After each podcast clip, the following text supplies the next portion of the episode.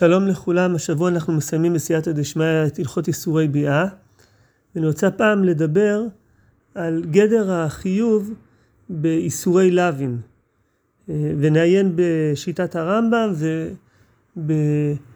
ובהשגות שהקשו עליו, הרייבד ועוד ובתשובה של הרמב"ם ואחר כך בהמשך גם של, של בנו בנושא הזה. אז הרמב"ם כותב בפרק ט"ו הלכה ב' אחד ממזר שנשא ישראלית, או ישראלי שנשא ממזרת, כיוון שבעלו אחר קידושין, לוקין. קידש ולא בעל, אינו לוקה. בעל ולא קידש, אינן לוקין משום ממזרת, שאין לך בכל חייבי להבין מי שלוקה על בעילה בלא קידושין, אלא כהן גדול על האלמנה, כמו שהתבאר. כלומר, בניגוד לאיסורי ביאה שיש בהם כרת, שזה האריות, ששם ראינו שעל עצם הבעילה, עצם המגע המיני, מתחייבים, כאן החיוב הוא רק כאשר הבעילה הייתה לאחר קידושין. והרמב"ם גם אומר פה כלל, הוא אומר שאין לך בכל חייבי לוין מי שלוקח על בעילה בלא קידושין, אלא כהן גדול על האלמנה. את העניין הזה הרמב"ם מפרש בהמשך בפרק י"ז, ונקרא את מה שהוא כותב שם בהלכות ב' וג'. שם הוא מדבר על איסורי ביאה של כהנים. הכהן אדיוט נאסר בשלוש נשים, גרושה, זונה וחללה, ועל הכהן הגדול גם כן נוסף האיסור של האלמנה. ואומר הרמב"ם ככה, כל כהן שנשא אחת מהשלוש נשים, בין כהן גדול, בין כהן אדיוט ובעל לוקה. כן, זה השלוש נשים של גרושה, זונה וחללה.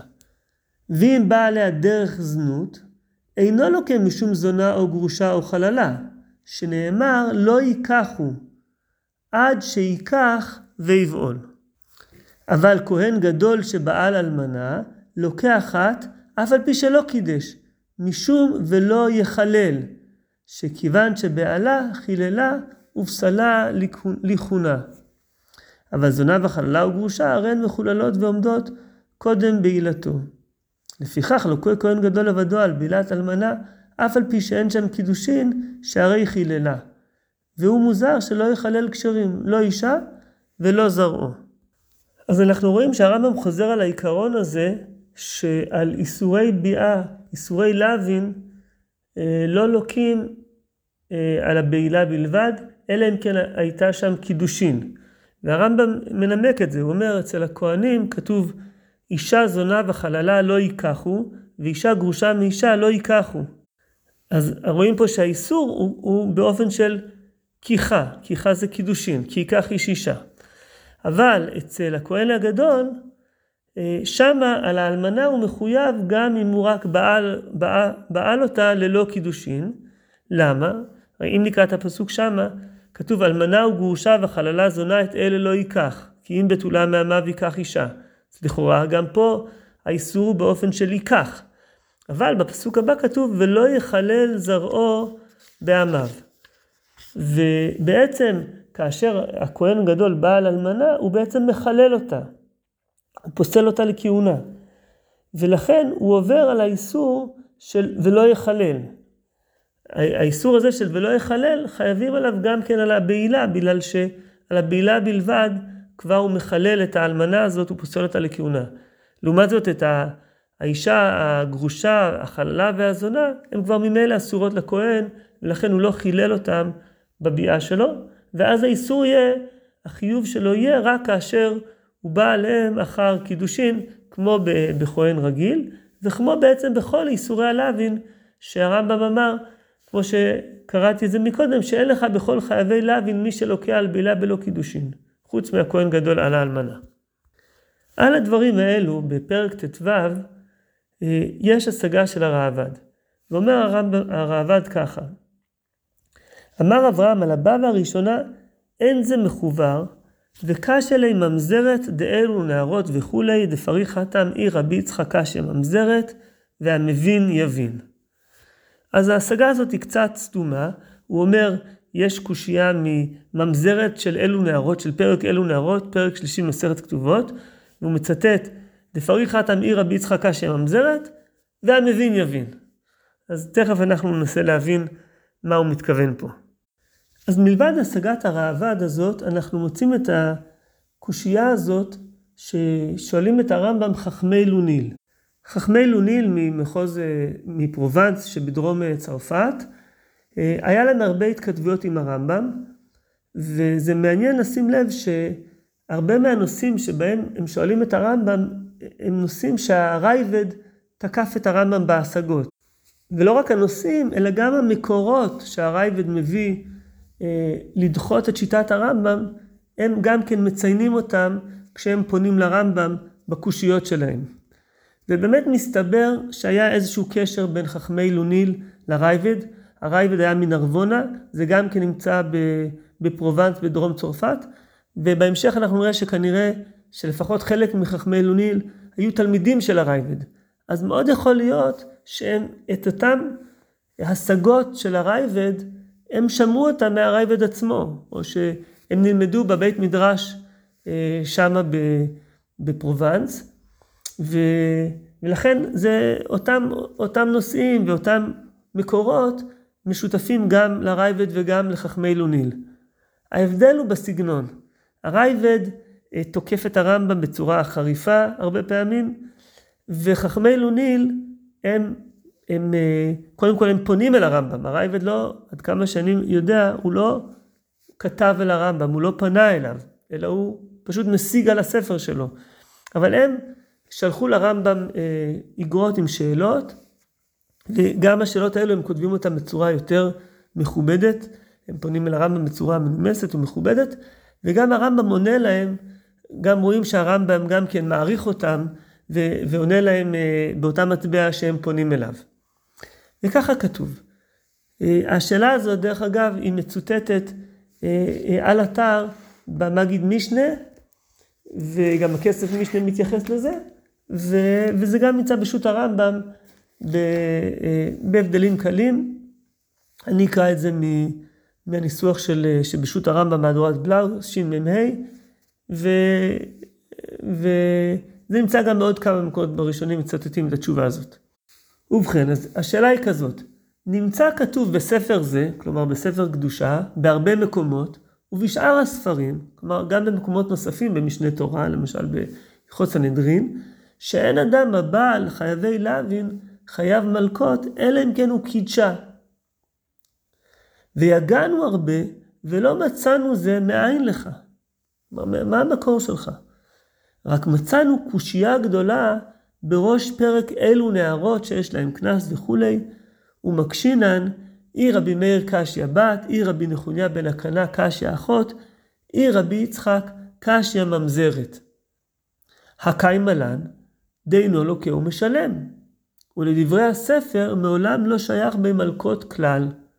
יורנו מורנו ורבנו תירוץ הקושייה ונשמענה ולא נסור ממנה ימין ושמאל. אז תכף אני אסביר את הקושייה שלהם, אבל כבר אפשר לראות איך הם פונים אליו בצורה מכובדת. אומרים, אנחנו יגענו הרבה, לא מצאנו את המקור, אבל מצאנו קושייה גדולה, ופה הם מציינים בעצם את אותו, את אותה גמרא שהרייבד הזכיר בקיצור נמרץ, אז הם קצת יותר מבארים את זה. ו, ו, ואז הם אומרים, ולדברי הספר, כלומר, מה זה לדברי הספר? לפי משנה תורה, אבל עוד פעם בלשון מכובדת, לא אומרים לפי שיטתך, לדברי הספר, מעולם לא שייך במלכות כלל, ומבקשים שהוא יסביר להם את התירוץ הקושייה ונשמענה ולא עשו ממנה ימין ושמאל. אז אני אסביר קצת את הקושייה שלהם. אה, היא מבוססת על הגמרא במסכת כתובות אה, בתחילת פרק שלישי. המשנה שם מציינת רשימה של, אה, של נשים שמי ש, שבא עליהם אונס או מפתה חייב קנס.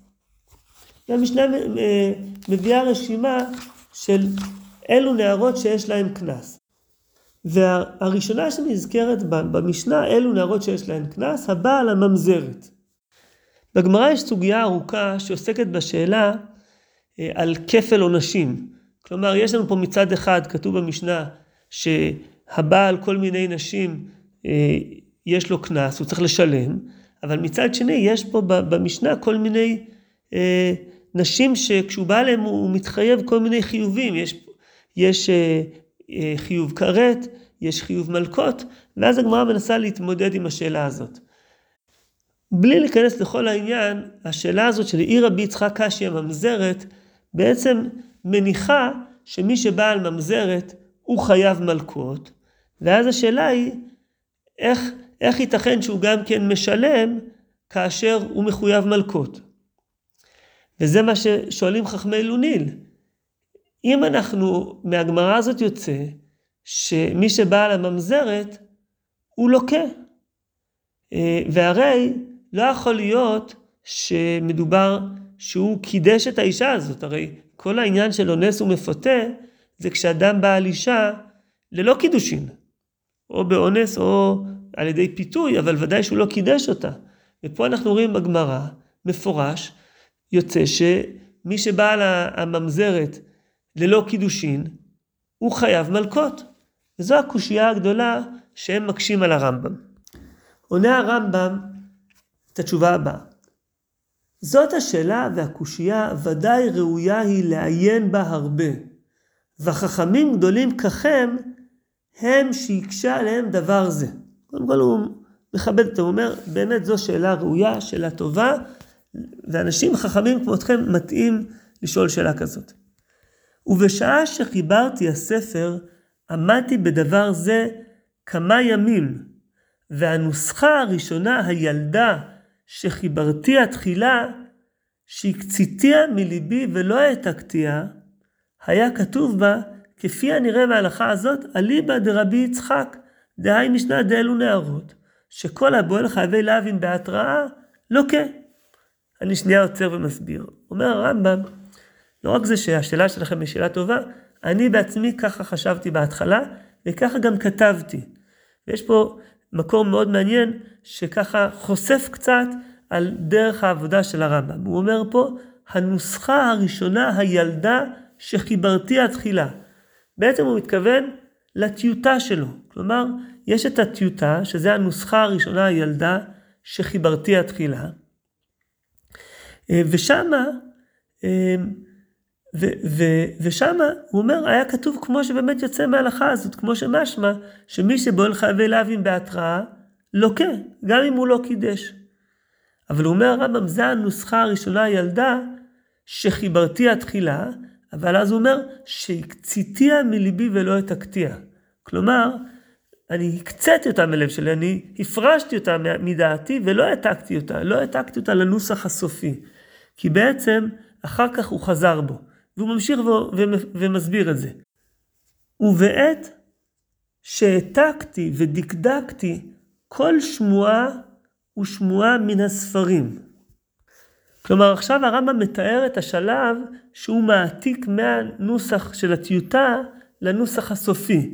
הוא אומר, בזמן שאני העתקתי, אז בזמן שהוא מעתיק את הנוסח מהטיוטה לסופי, אנחנו רואים שהוא לא רק עושה פעולה של העתקה, פעולה טכנית, אלא הוא אומר, דקדקתי כל שמועה ושמועה מן הספרים. כלומר, הוא חוזר ומדקדק ומברר את המקורות שוב פעם. ואז הוא אומר, ופה אני קורא לפי הנוסח של ה... שמובא במגיד משנה, לא שמחתי על קושייה זו. כלומר, הקושייה הזאת שיש מהגמרא בכתובות, לא שמחתי עליה. למה? ואמרתי, וזה משפט חשוב, לא נניח תלמוד ערוך ונפסוק הלכה ממשא ומתן של גמרא. זה משפט מאוד חשוב, זה עיקרון שנמצא בעוד מקומות ברמב"ם, שהוא אומר, אני לא מניח תלמוד ערוך ופוסק הלכה ממשא ומתן של גמרא. פה הרמב"ם עושה הבחנה חשובה בין שני סוגים של אה, אה, גמרא, נקרא לזה. יש את המשא ומתן התלמודי, שלפעמים תוך כדי משא ומתן הגמרא אומרת כל מיני דברים, ואפשר ללמוד ממנה כל מיני אה, מסקנות הלכתיות. אבל התוקף של, של אה, אמירות הלכתיות שעולות מתוך משא ומתן של גמרא, הוא לא עומד כנגד תלמוד ערוך. תלמוד ערוך הוא בעצם כשיש אמירה אה, מימרה, או אמירה שעומדת בפני עצמה, שהיא סוג של מסקנה. אה, וכאשר הגמרא אה, אה, מחווה דעה הלכתית בצורה כזאת של תלמוד ערוך, זה דוחה מסקנות שאפשר ללמוד ממשא ומתן של תלמוד. משא ומתן של תלמוד, זה התוקף שלו הוא בערבון מוגבל. לפעמים הגמרא אומרת משהו כדי דיחויה בעלמא, כמו שאנחנו מכירים. לפעמים היא אומרת את זה לפי שיטה מסוימת, לפעמים היא אומרת לשיטתך, ככה, או היה אפשר לטעון ככה ולפרוח את הקושייה, אבל זה לא בהכרח אומר שהיא באמת צוברת ככה. וכן על זו הדרך, כמו שאנחנו מכירים מתוך הגמרא. ולכן המשא ומתן של גמרא, אין לו את אותו תוקף של, של תלמוד ערוך. אני לא, אני לא יודע לומר, וזה דורש עיון, אה, אבל אני משער שהרמב"ם, זה לא שהוא לא מתחשב בכלל בתלמוד, במשא ומתן של תלמוד. יכול להיות שיש מקומות שהוא יפסוק על פי משא ומתן של תלמוד, כאשר אין שום מקור שסותר את זה. אבל כאשר יש תלמוד ערוך, אז אה, משא ומתן של תלמוד הוא לא אה, עומד כנגד התלמוד ערוך.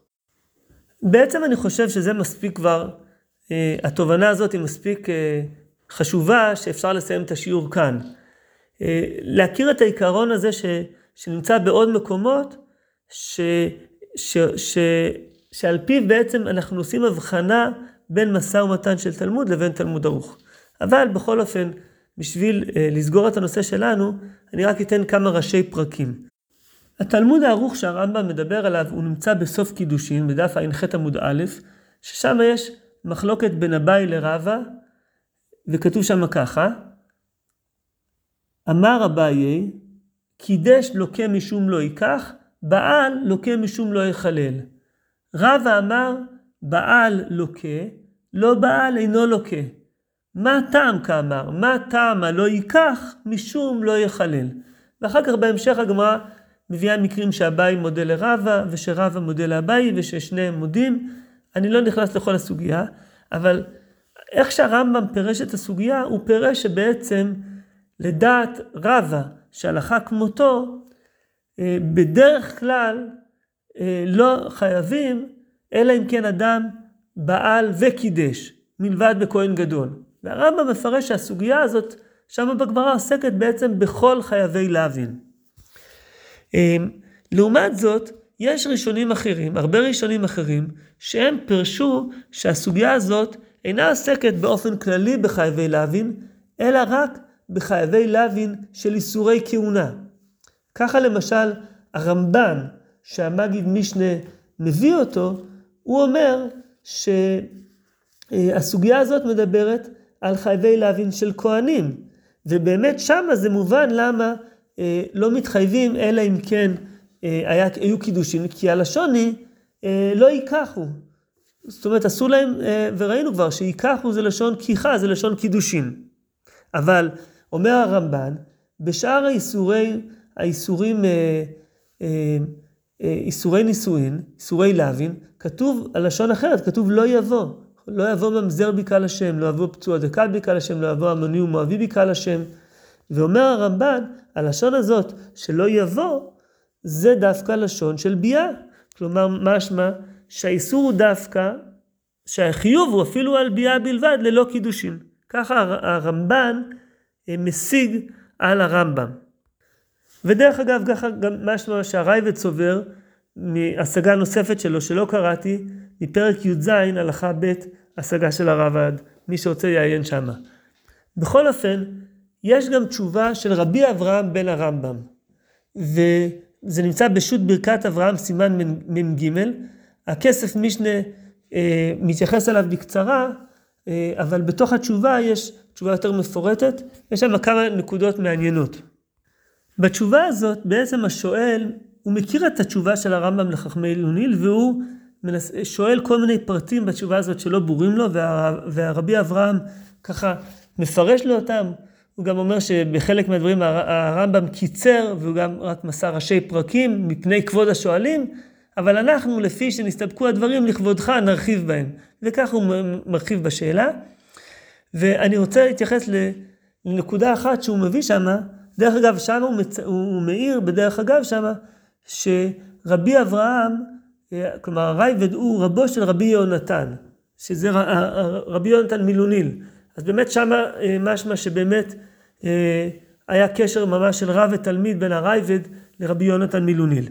בכל אופן, לגבי הקושייה של הרמב"ן, שהוא לא מביא את זה בשם הרמב"ן כמדומני, לגבי הלשון הזאת של ביאה, אומר, אומר רבי אברהם בן הרמב"ם, שהלשון הזאת שנאמרה בשאר איסורי לאווים, היא ביאה בקהל, לא יבוא בקהל השם.